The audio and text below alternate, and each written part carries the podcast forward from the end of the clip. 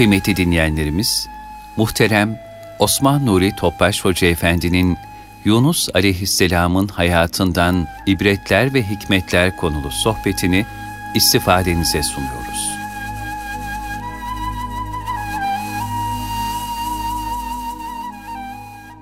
Resulullah sallallahu aleyhi ve sellem Efendimizin aziz, latif, mübarek, pâk ruhu tayyibelerine, Ehl-i Beytin, Eshâb-ı Kirâm'ın, Enbiya İzhabı'nın, Sâdât-ı Kirâm Hazretâtına, cümle şehitlerimizin ve geçmişlerimizin ruhu şeriflerine, dinimizin, vatanımızın, milletimizin, bütün İslam dünyasının selametine, şerlerin şerlerinden muhafazasına, bu niyazıyla bir Fatiha-i Şerif ve üç İhlas Allah'ımız. Maalesef.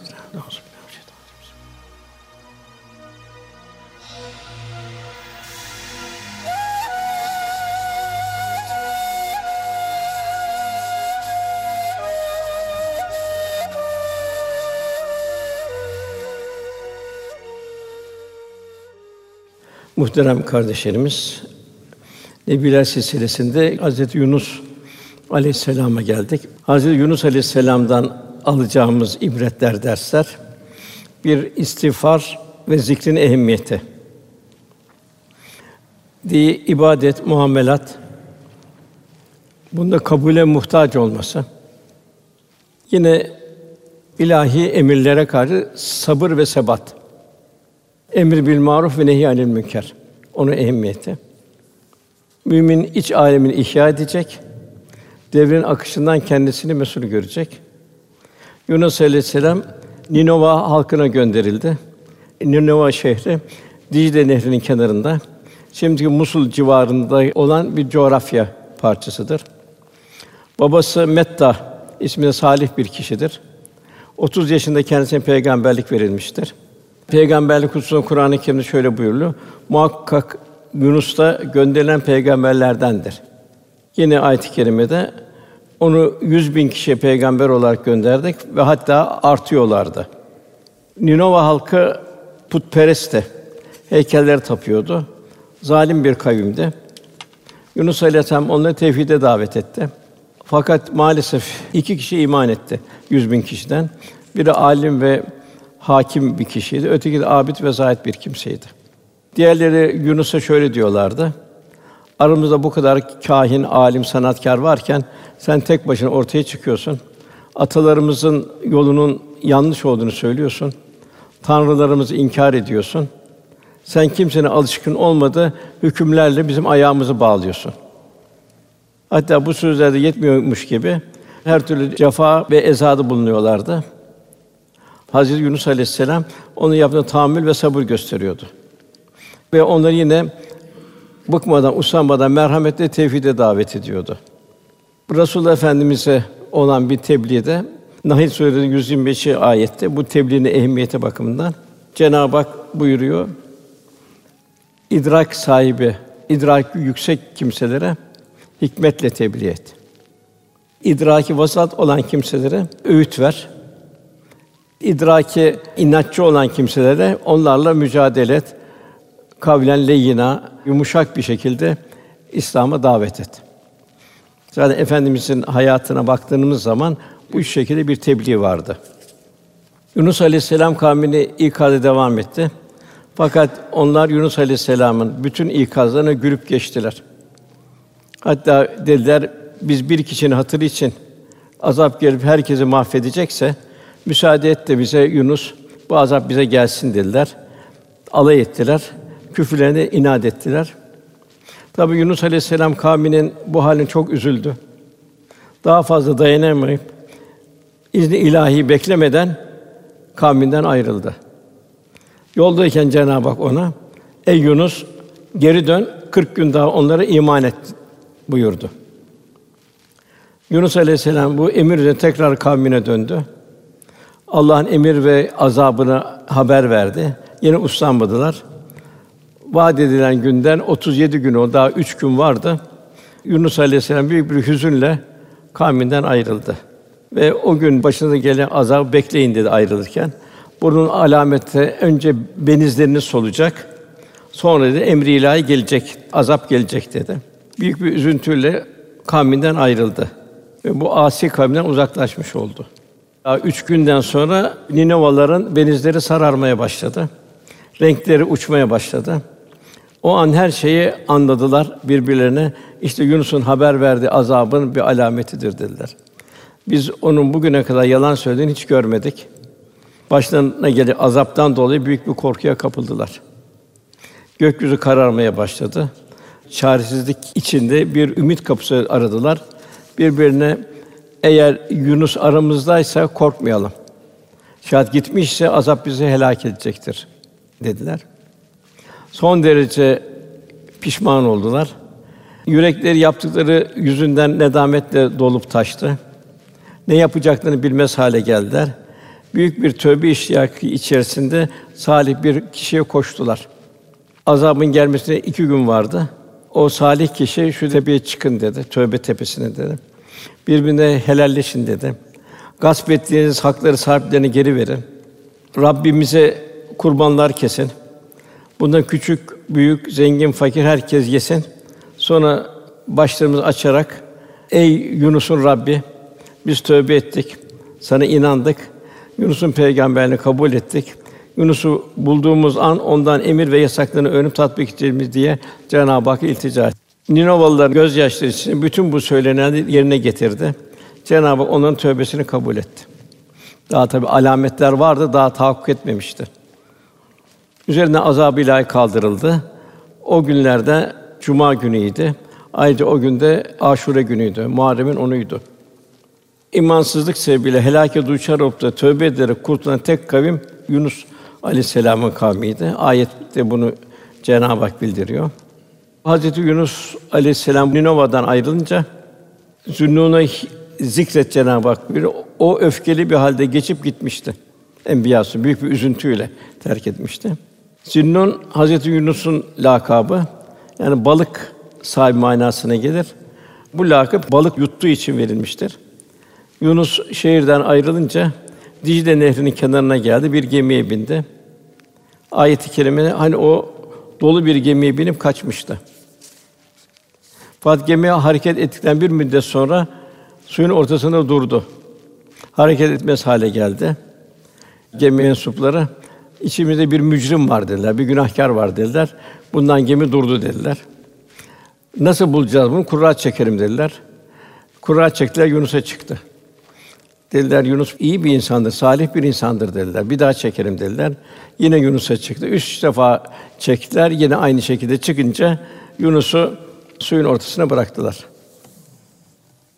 Ayet-i kerimede gemide olanlar karşılıklı kura çektiler de Yunus kaybedenlerden oldu. O bizim kendisini asla sıkıntıya uğratmayacağımızı zannetmişti. Yunus Aleyhisselam'a da bir ihtar bu. Ne oluyor? Bir zelli oluyor. Peygamberlerin yaptığı ufak hatalar zelli oluyor ki bu ümmete bir ders, ümmet böyle bir hataya düşmeyecek. Tabii herhalde büyük bir balık bu. Mavi balinalar gibi iri bir balıktı. Artık o balığın keyfiyeti açıklanmıyor. Yunus'un kemiklerine zarar vermesin Cenab-ı Hak o balığa talimat verdi buyuruluyor. Yunus Aleyhisselam ilahi takdire razı oldu. Rabbine teslim oldu. İçinde bulunduğu zor ve sıkıntılı şartlar altında bile istiğfar ve dua ile meşgul oldu. Cenab-ı Hak bildiriyor, o diyor karanlıklar içinde diyor, çok üzgün bir şekilde hâne Rabbini şöyle arz ediyor. La ilahe illa ente subhaneke inni kuntu minez zalimin. Senden başka hiçbir ilah yoktur. Seni tenzih ederim. Gerçekten ben zalimlerden oldum. Rabbimiz Yunus Aleyhisselam zellesine bu duası hürmetine affetti. Tabii kavmini 3 gün daha bekleyecekti. Bir zelli oldu, bir ümitsizlik içine düştü. Cenab-ı Hak yine buyuruyor, bunun üzerine onun duasını kabul ettik ve onu kederden kurtardık. İşte biz müminleri böyle kurtarırız. Yani hiç şüphesiz ki bu affın yegâne sahibi Cenab-ı Hak ve sebebi de Yunus'un çokça tesbih etmesiydi. Yine ayet-i kerime buyuruyor, eğer Allah'ı tesbih edenlerden olmasaydı, tekrar dirilecekleri güne kadar, yani kıyamet gününe kadar onu balığın karnında bırakırdık Cenab-ı Hak buyuruyor. Yani Yunus Aleyhisselam kavminin helâki için verilen 40 günlük mühlete 37 gün sabretti ama 3 gün daha sabretmesi gerekiyordu. Cenab-ı Hak onu balığın karnında sabır talimine geçirdi. Onu büyük bir imtihana tabi tuttu. Sonra onu balık sahile attı. Yine Cenab-ı Hak buyuruyor, Saffat Suresi 145-146. Halsiz bir vaziyette kendisini dışarı çıkardık ve üstüne gölge yapması için kabak türünden geniş yapraklı bir nebat bitirdik. Balık attığı zaman Yunus Aleyhisselam çok zayıflamıştı, bitkindi. Himaye muhtaç durumdaydı. Vücudu pelte halindeydi. Havada oldukça sıcaktı. Allah Teala onu güneşin yakıcı ziyade koruyacak geniş yapraklı bir bitki bitirdi. Onun gölgesinde sinek türünden bir haşerat da yoktu. Cenab-ı Hak bu bitkiden Hazreti Yunus'a süt damlatırdı. Hazreti Yunus Aleyhisselam kendisini toparlayınca Ninova'ya doğru yola çıktı. Şehre yaklaştığında bir çobana rastladı. Çobana kavmini sordu. Çoban da anlattı ve kavminin tövbekâr olduğunu, böylece Allah'ın kendini affettiğini bildirdi. Herkes Yunus'u ilahi emirle bildirmek üzere kendisinin gelmesini beklediğini söyledi. Yunus Aleyhisselam döndüğünü haber alan kavmi hemen onun yanına geldiler. Kendine özür dilediler. Hazreti Yunus da müsamaha ile davranarak onlara emir, Allah'ın yasaklarını tebliğ etti. Hak davasının sahibi olan bir mümine yakışan sabırlı olmak, sakin ve azimli olmak. Yunus kavminden son derece bizar oldu. İlahi vahiy beklemeden ondan ayrıldı. Bu ise bir bakıma sabırsızlık ve bir acelecilik oldu. Bu şey bir zelile işlemiş oldu. Resulullah sallallahu aleyhi ve sellem ise o Mekke müşriklerinin zulüm, eziyet, cefalarını tahammül etti. Hicret emri gelinceye kadar sabırla bekledi. Ondan sonra ayet-i kerime indi malum. Sen şöyle niyaz et. Rabbim gireceğim yere dürüstlükle girmemi sağla. Çıkacağım yerden dürüstlükle çıkmamı sağla. Bana tarafından hakkıyla yardım edici bir kuvvet ver diye Resulullah Efendimiz öyle dua ederek oradan ayrıldı. Burada Yunus Aleyhisselam'ın Kalem Suresi'nin 48-50. Ayette eğer Rabbinden nimet ona yetişmeseydi onu mutlaka kınanacak bir halde ıssız bir diyara atardık buyuruyor. Şimdi burada demek ki Yunus Aleyhisselam istiğfar etti, zikretti. Eğer etmeseydi onu balığın karnı kıyamete kadar bekletirdik buyuruyor. Burada da Kalem Suresi'nde de eğer Allah'ın nimeti yetişmeseydi o ne nimet? Af nimeti. Demek bütün ibadetlerimiz, taatimiz vesairemiz kabule muhtaç. Onu ıssız bir yere atardık buyuruyor. Bir peygamber atıyor buraya Cenab-ı Hak. Demek ki ferdi olarak, bir mümin olarak bunda bir tefekkür etmemiz lazım. Yani Yunus Aleyhisselam her ne kadar çokça zikir ve istiğfar etmiş olsa da onun kurtulması Allah'ın affetmesine bağlı. Bu çok ibretli bir vaka. Demek ki hiçbir zaman ben şu kadar hatim indirdim, şu kadar cami, şu kadar mektep, şu kadar hafız, şu kadar şey vesaire. Bunların hepsi kabule muhtaç. Yapılan ibadetlerin, taatlerin kabul için Cenab-ı Hakk'a daima ilticada bulunacak. Resulullah Efendimiz ben 70 kere, diğer biraz 100 kere istiğfar ederim buyuruyor günde. Yunus Aleyhisselam kıssasından alınacak ibretler tebliğde titizlik, sebat ve sabır, bıkkınlık olmayacak. Bir de sabit ta Çin'e kadar gitti. Dünyanın insanı her yere gitti. Bir sabırsızlık, üşengeçlik olmadı. O iman heyecanı üşendirmedi ve yormadı. Demek ki bir müminde de tebliğde titizlik ve sebat ve sabır. Bu nereden başlayacak? Evladından başlayacak. En yakınlarından başlayacak. Çevre çevre, daire daire genişleyecek. Kendisini devrin akışından mesul görecek. İkincisi zikir ve istiğfarın ehemmiyeti. Bu da çok mühim. Üçüncüsü ihlasla yapılan tövbenin kabul olması. En mühim tövbenin kabulü zaman saat olarak da muayyen günler var. Ramazan-ı Şerif var, Kadir Gecesi var, diğer Kandil geceleri var. Fakat her günde vel müstafirne bil esar seherler olmuş oluyor. Yine dördüncü bu sekarat halindeki tövbe yalnız Yunus Aleyhisselam'a mahsus kabul edildi. Fakat daha tahakkuk etmemişti. Yani emareleri belirmişti.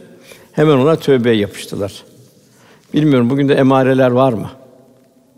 Ticari ahlak nasıl? İçtimai ahlak nasıl? İffet vesaire nasıl? Yani kıyametin zamanını bilmiyoruz. Resulullah Efendimiz de bilmediğini buyurdu. Fakat alametlerini bildirdi. Velhasıl insanoğlunun en çok muhtaç olduğu amel tövbe ve istiğfardır. Çünkü Cenab-ı Hak insanı tertemiz olarak dünyaya gönderdi. Ondan huzuruna tertemiz şekilde geri dönmesini istiyor. Fakat insan dünyaya aldanıyor, günahlara kanıyor. Cenab-ı İlla men atallah bi kalbin selim buyuruyor. Yani rafine olmuş tertemiz bir kalp istiyor. Nasıl doğduğu zaman tertemiz olarak geldi. Yani mis gibi kokar doğan çocuk. O şekilde Cenab-ı Hak istiğfarlarla, ibadetlerle, taatlerle, Cenab-ı ilticalarla son nefese kadar kul vazifesini ifa edecek. Sadece şu var tabii, tövbe dilde kalmayacak, gönülden yapılacak. Tövbeten nasuha buyuruluyor. Yine Adem Aleyhisselam Havva validemiz istiğfar ettikleri gibi istiğfar edilmeye gayret edilecek.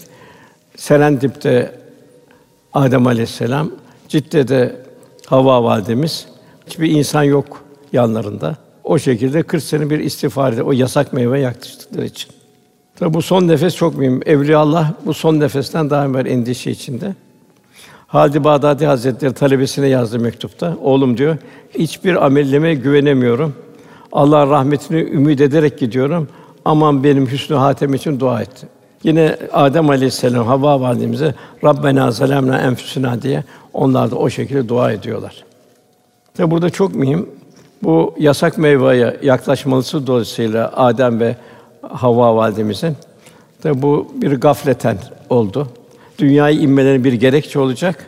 Bu şekilde dünyaya inecekler. Dünyadan da bir insan nesli onlardan kıyamete kadar gelecek. Ayet-i kerimede yine Taha Suresi 120. ayette Adem de asi oldu buyuruyor Cenab-ı Hak. Sonra Rabbi onu seçkin kıldı, tövbesini kabul etti. Demek ki bol tövbe olacak. Giderken, gelirken daima insan hiçbir günah olmasa bile o mümkün değil ama gafletini düşünecek. Devamlı bir istiğfar, estağfurullah lazime devam edecek. Tabii seherler en mühim vakti. Cenab-ı Hak o müttakiler geceleri pek az uyurlar. Seher vakitlerinde istiğfara devam ederler buyuruyor. Yine Cenab-ı Furkan suresinde yine Cenab-ı Hakk'ın merhameti. Ancak tövbe ve iman edip salih amel işleyenler müstesnadır. Allah onun kötülüklerini iyiyle çevirir. Allah çok bağışlayıcıdır, engin merhamet sahibidir. Mühim olan o tövbe edebilmeyi becerebilmek. O da bir kalbin sanatı oluyor. Yani dildekine fiile intikal ettirmek icap ediyor. Resul Efendimiz şöyle bildiriyor. Mümin kimse kabrine yatırılır. Eğer mümin salihse cennetin rüzgar ve hoş rayası kendisine gelir. Sonra yanında güzel yüzü, temiz kıyafeti, hoş kokulu bir suret temessül eder. Bir insan içinde bir suret temessül eder. Ona bir teselli olarak hoşlandığın şeylerle sevin. Bu sana vaat edilen gündür der. O mümin salih kişi sen kimsin der. Hayır müjdeleyen bir yüzün var senin. O şahıs der ki ben senin dünyadayken salih amelinim der. Sonra o kimse şöyle yalvarır. Ya Rabbi kıyamet hemen gerçekleştir de cenneti bana lütfedeceğin ehlime ve malıma kavuştur. Burada ehline kavuşacak malı nedir? Dünyada yaptığı güzel ameller. Bunun söyledikten sonra Resulullah sallallahu aleyhi ve sellem şu ayet-i kerimeyi tilavet buyurdular. Allah Teala sağlam bir sözle la ilahe illallah diyerek iman edenleri ayağını kaydırmaz. Hem dünya hayatında hem de afiyette sapasağlam tutar. Tabii bu hayatın bütün muhtevasında la ilahe illallah Muhammeden Resulullah olacak. Yani bir yerde olmayacak, bir boşluk olmayacak. Günahkar kimseye gelin hadis-i şerifte. Efendim günahkar kimseye kabrinin sıkacağını bildirdikten sonra şöyle devam ediyor. Öyle ki kaburga kemikleri birbirine geçer. Cehennemin kokusu ve sıcaklığı ona gelmeye başlar. Bunlardan sonra yanı çirkin suratlı, perişan kıyafetli, kötü kokulu bir adam temessül eder. Bir suret temessül eder. Hoşlanmadığın şeyle müjdelen. Bu sana vaat edilen gündür der o kişi. Facir kimse, mücrim ki sen kimsin? Güzün şer habercisidir der. O da şöyle cevap: evet ben senin kötü amellerinim der. Bunun üzerine facir, ya Rabbi kıyamet hiç getirme ne olur diye iltica eder. Yine buna benzer başka hadis-i şerifler de var. Kabrin ahvali hususunda temessül eder bu ameli salih dolayısıyla. Sonra ona iki tane pencere açılır. Biri cennetten, biri cehennemden. Ona sen dünyadayken cenneti tercih ettin denir. O ta kıyamet kadar o mevtaya bir teselli olur. Fakat facirse, mücrim bir kişi ise ona da aynı iki pencere açılır. sen dünyadayken cehennemi tercih ettin der. Velhasıl hayatımızın bütün muhtevasında İslam olmalı, şeriat olmalı, Allah'ın emirleri, Kur'an ve sünnet olmalı.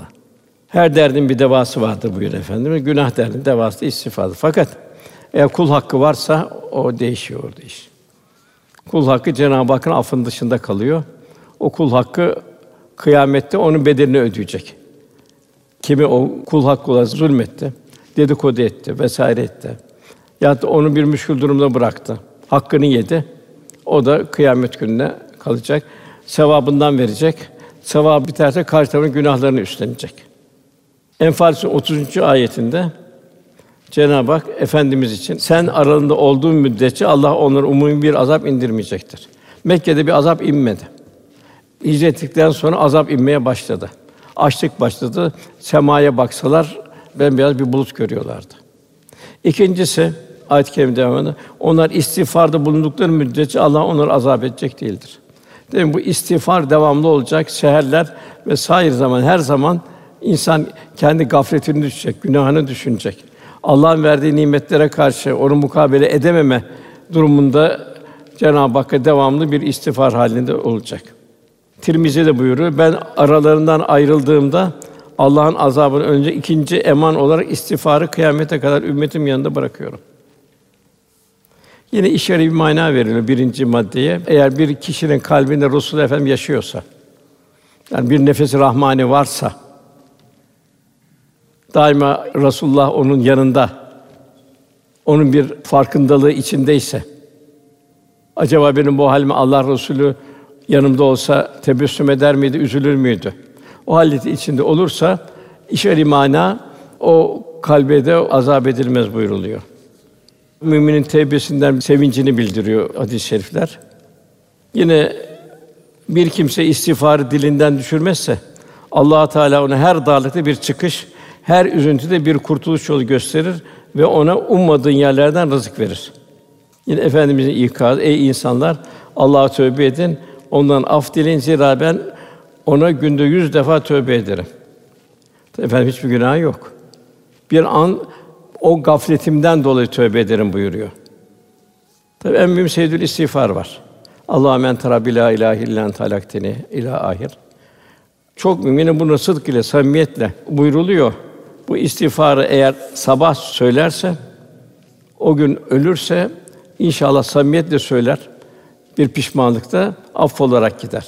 Eğer bunu akşam zikrederse bu istiğfarı, o da inşallah mümin olarak imanla gider Efendimiz buyuruyor. İstiğfarın ehemmiyeti. Hasan Basrî'ye 4 kişi geldi. Biri kuraklıktan şikayet etti. Dua et üstad dedi, kuraklık var dedi. Öbürü üstad dua etti fakirlikten. Öbürü tarlasını verimsizliğinden, öbürü çocuğun olmayışından bunu dua et diye. Onların 4'üne de istiğfarı Hasan Basrî Hazretleri terkin etti. Yanındaki zat dedi ki, efendim bu 4 kişi ayrı ayrı şeylerden dua etti. Hepsine istiğfarı siz terkin ettiniz. O zaman Nuh Suresi 10 ve 12. ayetleri okudu. Rabbinizden mağfiret dileyin çünkü o çok bağışlayıcıdır. Mağfiret dileyin ki üzerinden gökten bol bol yağmur indirsin. Mallarınız ve oğullarınız çoğalsın. Size bahçeler ihsan etsin, sizin için ırmaklar akıtsın. Burada en mühim bir mümin kendisine temizleyecek. Biz meccanen bir bedel ödemeden Müslüman olarak dünyaya geldik. Cenab-ı Hak sümmeles ene yevmizin aninayim o gün verdiğimiz nimetlerden sorulacağız. En büyük nimet iman olarak gelmek, Efendimize ümmet olmak. Bunda İbrahim'in farkında olabilmek. Farkında olabilmek için de iç âlemin temizlenmesi zaruri.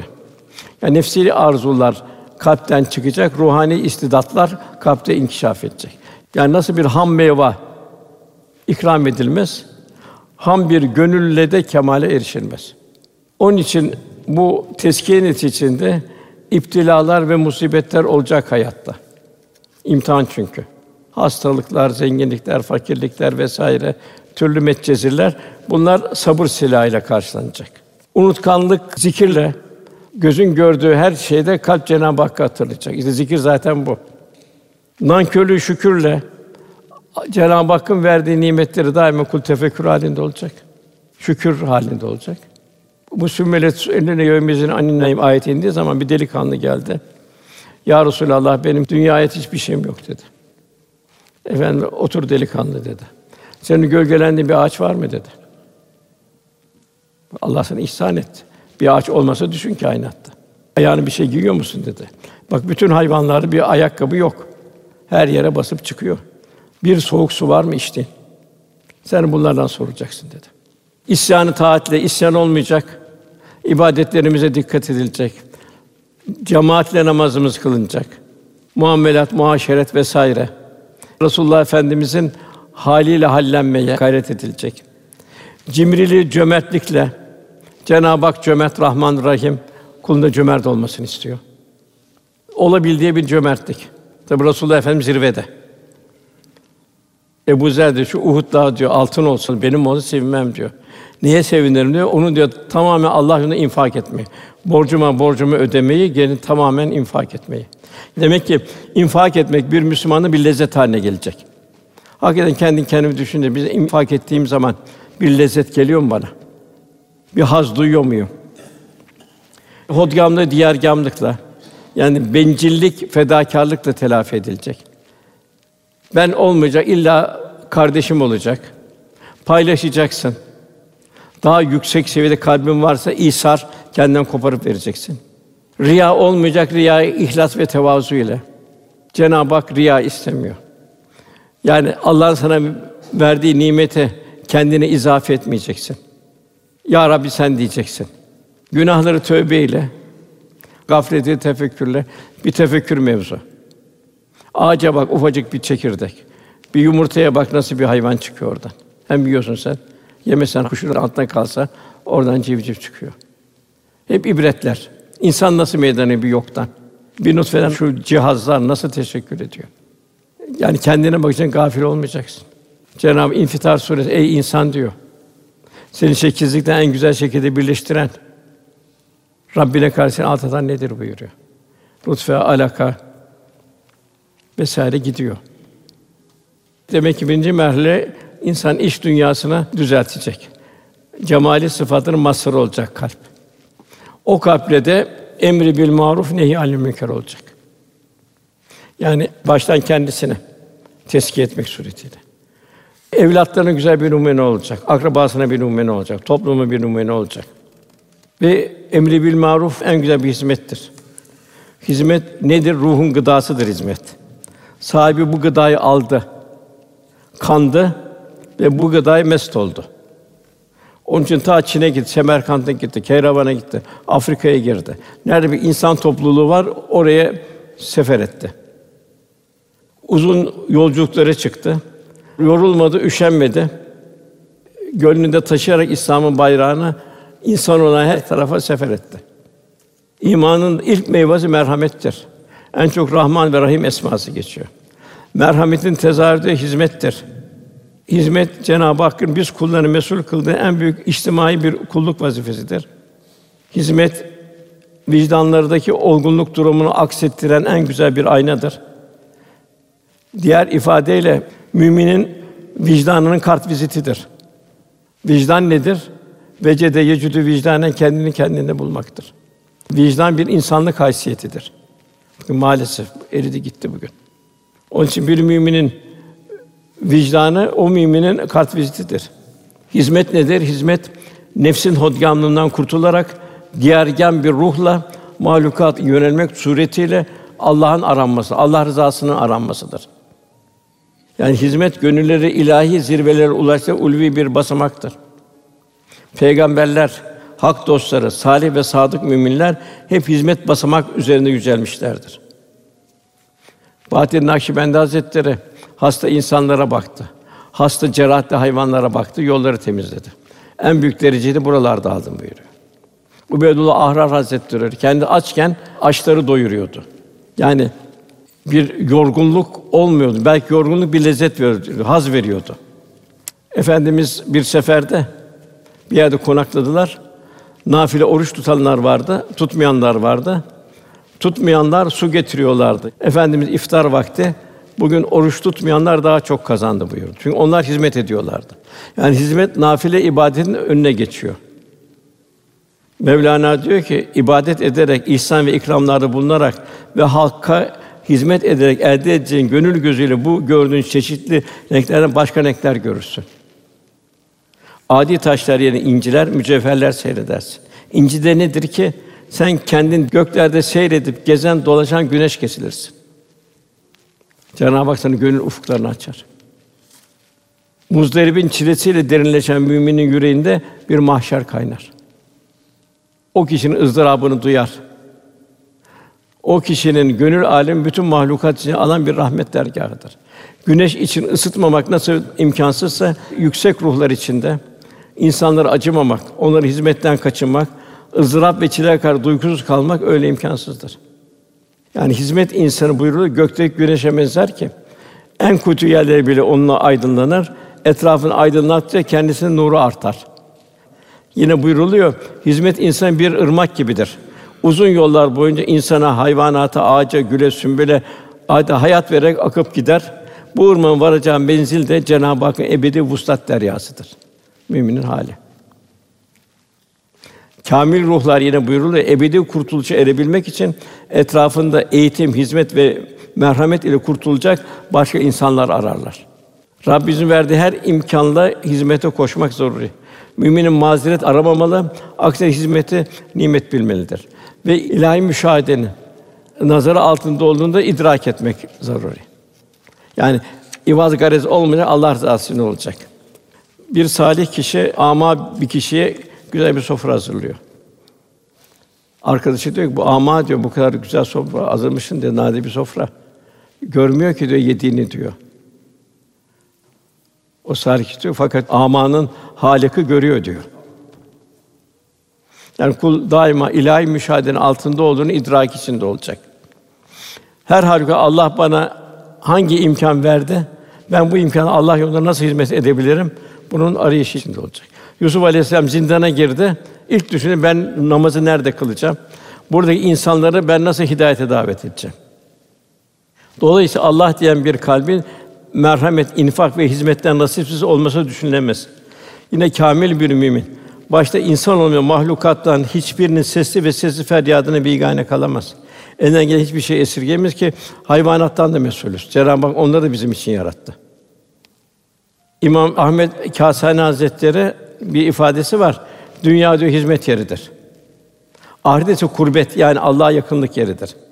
Kişinin Allah'a yakınlığı ise hizmet nispetinde olacaktır. Dergâhların ilk dersi hizmettir.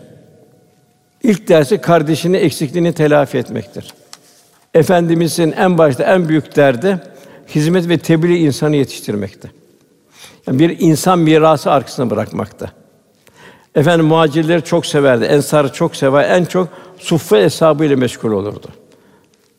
Onları hal ve gönül ile terbiye ederdi. Çünkü onlar İslam'ı ufukları tebliğ edecek yetişmiş kâmil müminlerden olacaklardı.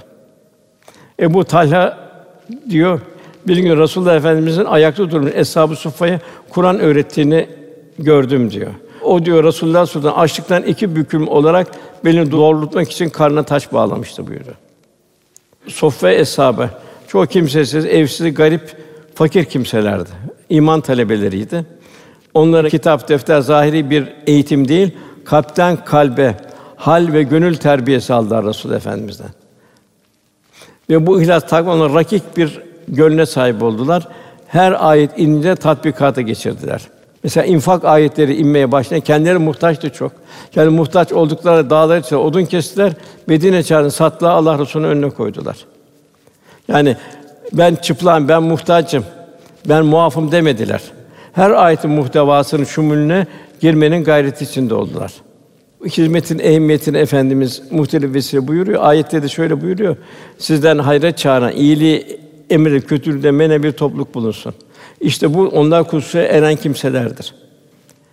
Yine diğer bir ayette siz insanların içinden ortaya çıkan en hayırlı bir ümmetsiniz, iyiliği emrederek kötülükten men edersiniz. Bu da çok ibretli bir hadis-i şerif. Allah meleklerden birine falan şehri halkın üzerine çevir diye vahyetti. Melek orada bir kulun var, sana bir kez göz açıncaya kadar bile isyan etmedi dedi. Cenab-ı Hak şehri onun da diğerlerinin üzerine çevir. Çünkü onun yüzü Yani yaptığı fenalıklar karşısında bir an bile olsun değişmedi. Üzülmedi onlara. Allah için onları buğz etmedi buyurdu. Onun için bugün çok mühim. Gücün varsa elinle. Elinde gücün yoksa dilinle. Dilinde yoksa kalbinle buğz buyuruluyor. Davut Aleyhisselam zamanında cumartesi günü balık tutmak yasaktı. Yani dünyalı meşgul olmak yasaktı. Fakat kalbinde nifak alameti bulunanlar bu ayet tevil ediyorlardı. Bugün şeylerin yaptığı gibi tarihselcilerin. Biz de balığı tutarız, pazar günü yeriz diyorlar. Müminler ikiye ayrıldı. Bir kısım biz bunları tebliğ edelim, mesuliyetten kurtulalım. Öbür grup dedi ki yok dedi. Bunları tebliğ etmenin faydası olmaz. Bunlar tebliğ geçmiştir dedi. O tebliğ geçmiştir. Tebliğ etmeyenlerin başına bir ceza geldi. Tebliğ edenler kurtuldu. Tabii tebliğ etmenin de bir usulü var, bir yöntemi var. Yine hadis-i şerif Zeynep binti Cahş buyuruyor. Ey Allah'ın Resulü, içimizde iyiler olduğu halde, yani salihler olduğu halde helak olur muyuz? Efendim kötülük ve günahlar çoğaldığı vakit evet buyurdu. Yani normal bir araba giderken arıza yapsa kenara çekersin. Fakat rampada arıza yapsa ondan çok daha güç lazım. Bugün ferdi durumdan içtimai durumu daha ehemmiyetli. Bir anne mesela, anne vazifesi evladına süt vermektir. Yangın çıksa ben süte devam edeyim diyemez. Bir kova alacak, o kovayla yangını söndürmeye çalışacak. Aksi halde kendisi de yanar, evladı da yanar. Yani bugün boş vakit yok. Evladından başla, akrabadan başla, daire daire duruma göre gideceksin. Yine Efendimiz buyuruyor, İsrailoğulları arasında dinden sonra ilk defa şöyle başladı. Bir adam bir başka adama rastlar. Baksana Allah'tan kork, yapmakta olduğun şeyi terk et der. Çünkü bu yaptığın sana helal değildir der. Ertesi gün aynı iş yaparken o adamın tekrar karşı kendisinin yaptığı kötü işten nehyetmediği gibi onunla yiyip içmekten, birlikte olmaktan çekinmezdi. İsrailoğlu işlerinde kötülükleri işten mani olmuyorlar. Gücü yetenler iyiliği emir, kötülükten nehi vazifesi yapmıyorlardı. Halbuki kötülükten mani olmak onlara farz kılınmıştı. İnsana ehemmiyet. Hasan Nedvi Hazretleri vardı, vefat etti. Hindistanlı büyük allame. Tahminim 40 sene evvel İstanbul'a geldi.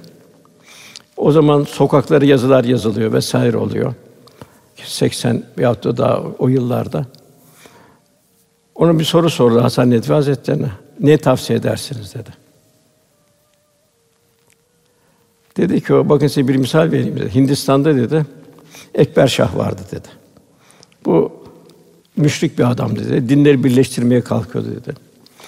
Müslümanlar diyor bak size ben yol göstereceğim. Sahtekarlık gösterdi. Havle havelan olmadan zekatlarınızı karınıza devrin, karı size devresin. O zaman zekattan kurtulursunuz. Öbürüne diyordu ben sığır yemeği yasak ettim diyordu Hindularda. Öbürüne bilmem ne diyor. Böyle dinleri birleştirip acayip bir ifsat hareketi başlatmıştı. Bir geniş bir halkası vardı. İmâm-ı Rabbânî ise onunla hiç mücadeleye girmedi. Ekber Şah'ın halkası büyüktü, İmâm-ı Rabbânî halkası ufaktı. İmâm-ı Rabbânî Hazretleri devamlı insan yetiştirmeye çalıştı. Öyle bir çalıştı ki Ekber Şah'ın dairesi ufaldı, İmâm-ı Rabbânî Hazretleri'nin halkası büyüdü. Ekber Şah'ın torunu da Alemgür Sultan da İmâm-ı Rabbânî Hazretleri'nin talebesi oldu. Onun için en mühim Resulullah Efendimiz örnek, Eshab-ı Suffa insan yetiştirme günümüz. Yani keyfiyette insanın varsa varsın, yoksa yoksun. Vazifelerimiz. Allah Resulü'nün tebliğ gayretlerine örnek almamız lazım. Efendimizin tebliğ hizmetinde bulunacak insanları nasıl eğittiğine dikkat etmemiz lazım. Nasıl Efendimiz tebliğ ederdi? Burası çok mühim. Bir defa Eshab-ı Suffa'nın problemlerini çözerdi. Demek ki nasıl tebliğ edeceğiz? Eğer aç varsa o aç kimseyi doyuracaksın. Çıplak varsa giydireceksin. Hasta varsa hastalığına ilgilendireceksin. Çünkü insan ihsana mağluptur. Ondan tebliğ edeceksin. O sana itimat edecek. Efendimiz bu şekilde yetiştiriyordu. Efendimiz'e ganimetler gelirdi. Ayşe validemiz evimde hiçbir şey kalmazdı diyor. Onları dağıtmaktan, açları doyurmaktan haz duyardı. o hazla doyardı. Böyle bir efendimizin eğitiminin neticesinde mesela Abdullah bin Mesud diyor ki yediklerimiz lokmanın tesbihini işitecek kıvama geldik diyordu. Halid bin Velid radıyallahu anh ben niye acizler gibi yatakta ölüyorum diyordu. Ne kusurum var ki Allah beni yatakta öldürüyor diyordu. Nasıl bir bunları efendimiz ilimle ve hal ile donattı. Hangi ilim? Kur'an ilmiyle ve hal ile donattı. Onları krallara gönderdi. Ona öyle şuurlanmış, öyle donanmışlardı ki en bir marufa gidebilmeyen canlarına bir minnet sayıyorlardı. İşte 120 bin sahabi vardı veda haccında. Mekke mükemmel, Medine'de metfun, gömülü 20 bin sahabi yok. Hepsi dünyayı dağıldı. Allah'ın verdiği bu İslam nimetini tebliğ etmek. Cafer bin Ebi Talip 13 sene Habeşistan'da kaldı. O beldede layıkıyla İslam'ı yaymadan dönmedi. Döndüğü zaman da 13 sene sonra efendimiz Cafer dedi bugün Hayber'in fethiyle mi yoksa senin gelmene mi sevineyim dedi. Bana ne kadar çok benziyorsun dedi. O da dönmeye başladı kendinden geçerek. Emevi halifesi Yezid Ukbe bin Nafi'yi Afrika'ya gönderdi. O Keyravan'ı zapt etti. Ya Rabbi de önüme koca bir deniz çıktı, daha öteye gidemiyorum dedi. Velhâsıl bu sayıları saymakla bitiremeyiz. Yine ya Rabbi dedi bu deniz olmasaydı senin yolun cihatleri önündeki beldede ilerlemeye devam ederdim dedi. Ukbe bin Nafi. Uhud Harbi'nde çarpışma kızıştığı zaman Resulullah Efendimiz eline bir kılıç alarak bu kılıcın kim hakkını verir dedi. Dücane ya Resulallah bana ver dedi. Onun hakkı nedir dedi. Bu hakkı dedi onu da eğilip bükünceye kadar düşmanla vuruşmandır dedi. Ebu Dücane aldı ve hakkını verdi. Şimdi bu Ebu Dücane'nin aldığı kılıç kıyamete kadar devam ediyor. Yani nedir bu kılıç? Fedakârlıktır. Yine efendimizin baktığımız zaman mescitte toprak taşıyan birisi efendimize rastlayınca ona ey Allah'ın olsun müsaade buyurun kerpiçleri ben taşıyayım dedi. Yani yok dedi sen git başka bir tane al zira sen Allah'a benden daha muhtaç değilsin. Demek ki kişi burada kendi mesuliyetini idrak edecek. Allah'ın verdiği nimetleri düşünecek. Yani sen dedi benden daha muhtaç değilsin dedi. Yine bu Bedre giderken 313 kişi bir deveyi 3 kişi kullanıyordu. Hazreti Ali Ebu Lübabe efendimize bir deve düştü. Hazreti Ali ile Ebu Lübabe ya Resulallah siz deveye binin biz yürürüz dediler. Yok dedi efendimiz sırayla bineceğiz dediler. Siz benden daha tahammüllü değilsiniz buyurdu. Yani efendimiz daima hizmetle bir örnek olma durumundaydı. Yine mescidi temizleyen siyahi bir hanım göremedi efendim. Nerede dedi? Vefat etti efendim dediler. Niye haber vermediniz dedi. O siyahi hanım kumları yıkar temizlerdi. O zaman tabii seccadeler kumdandı. Demek hizmet edeni efendimiz bu kadar bir ehemmiyet veriyor. O zaman bana kabrini gösterin dedi. Kabrine gitti, dua etti efendimiz. Yine Câbir diyor. Resulullah Efendimiz sallallahu aleyhi ve sellem yolculuk esnasında arkadan yürür. Güçlük çeken zayıflar yardımcı olur. Onları terkisine bindirip onları dua ederdi. Teselli ederdi. Giderken önde, dönüşte arkadan gelirdi. Yani şu efendimizin de dehşetli bir vicdani bir durumu. Efendim buyuruyor bir kimse ölürken mal bırakırsa o mal kendi yakınlarına aittir miras. Fakat borç ve yetimler bırakırsa o borç bana aittir. Demek ki borç ve yetimler, yetimler dullar ona miras. Nasıl para bir miras, mal miras? Demek ki mana onlar da yetimler, garipler, kimsizler de bir miras. O miras hakkını verebilmek.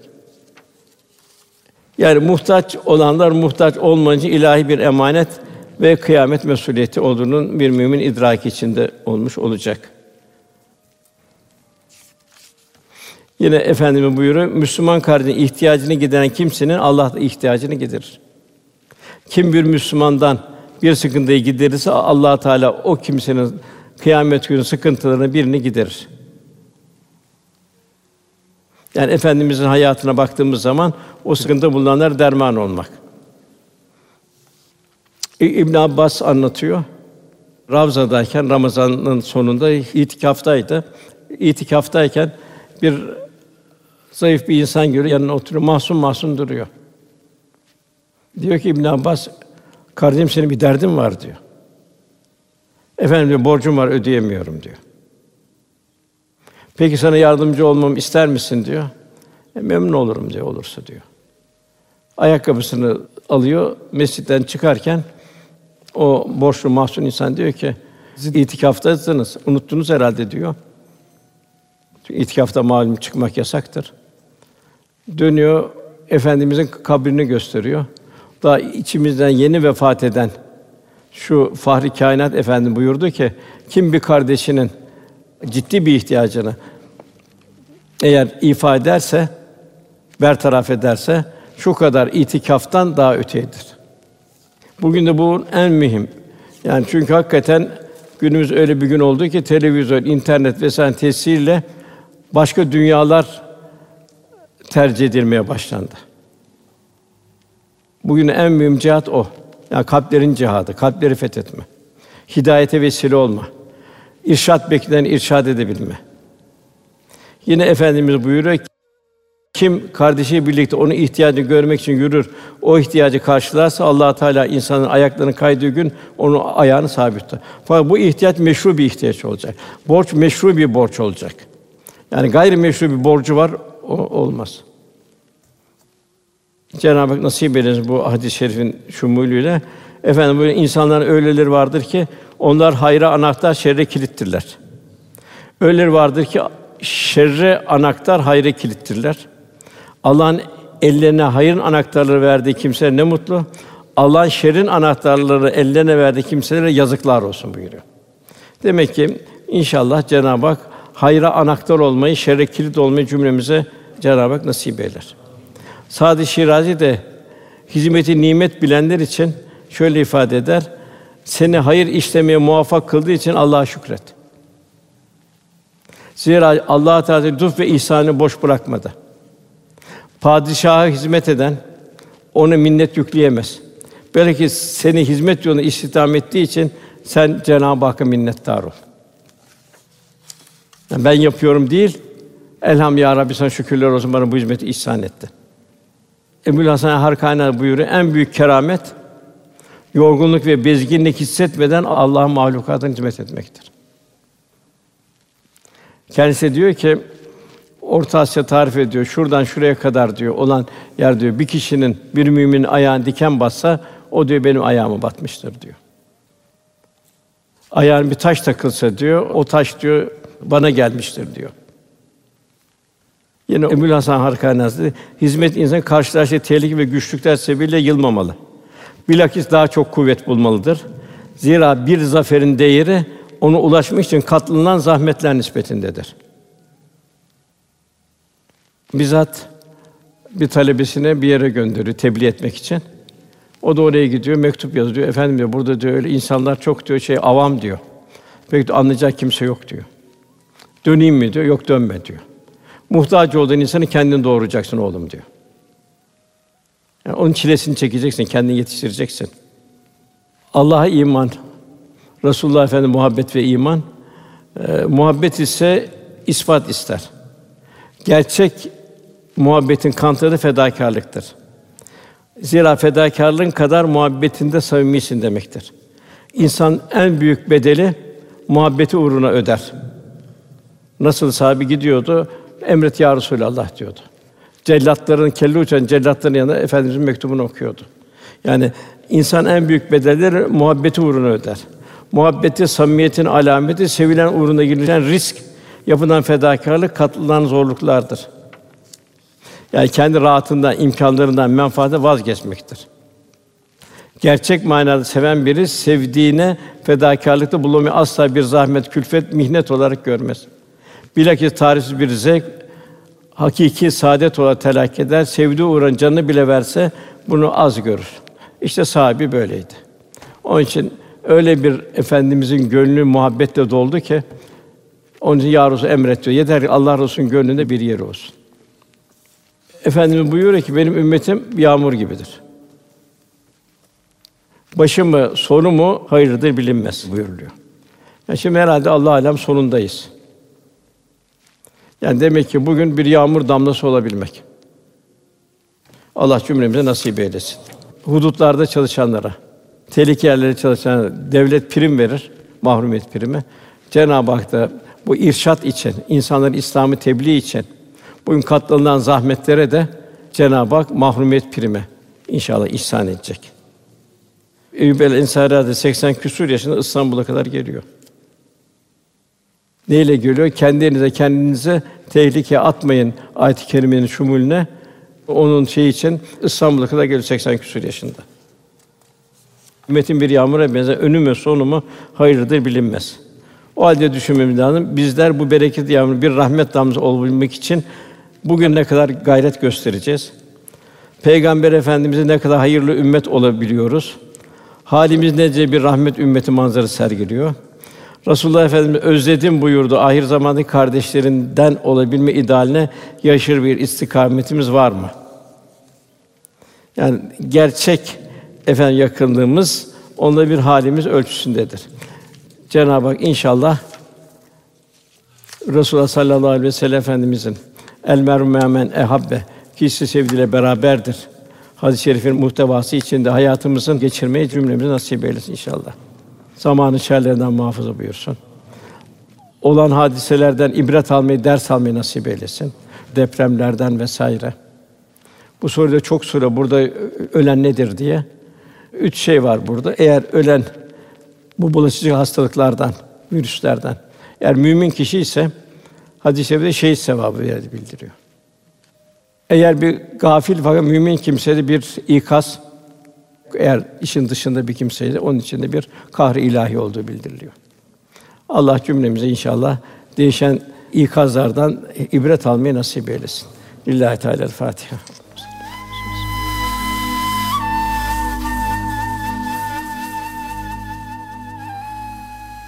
Erkam Radyo'da muhterem Osman Nuri Topbaş Hoca Efendi'nin Yunus Aleyhisselam'ın hayatından ibretler ve hikmetler konulu sohbetini dinlediniz.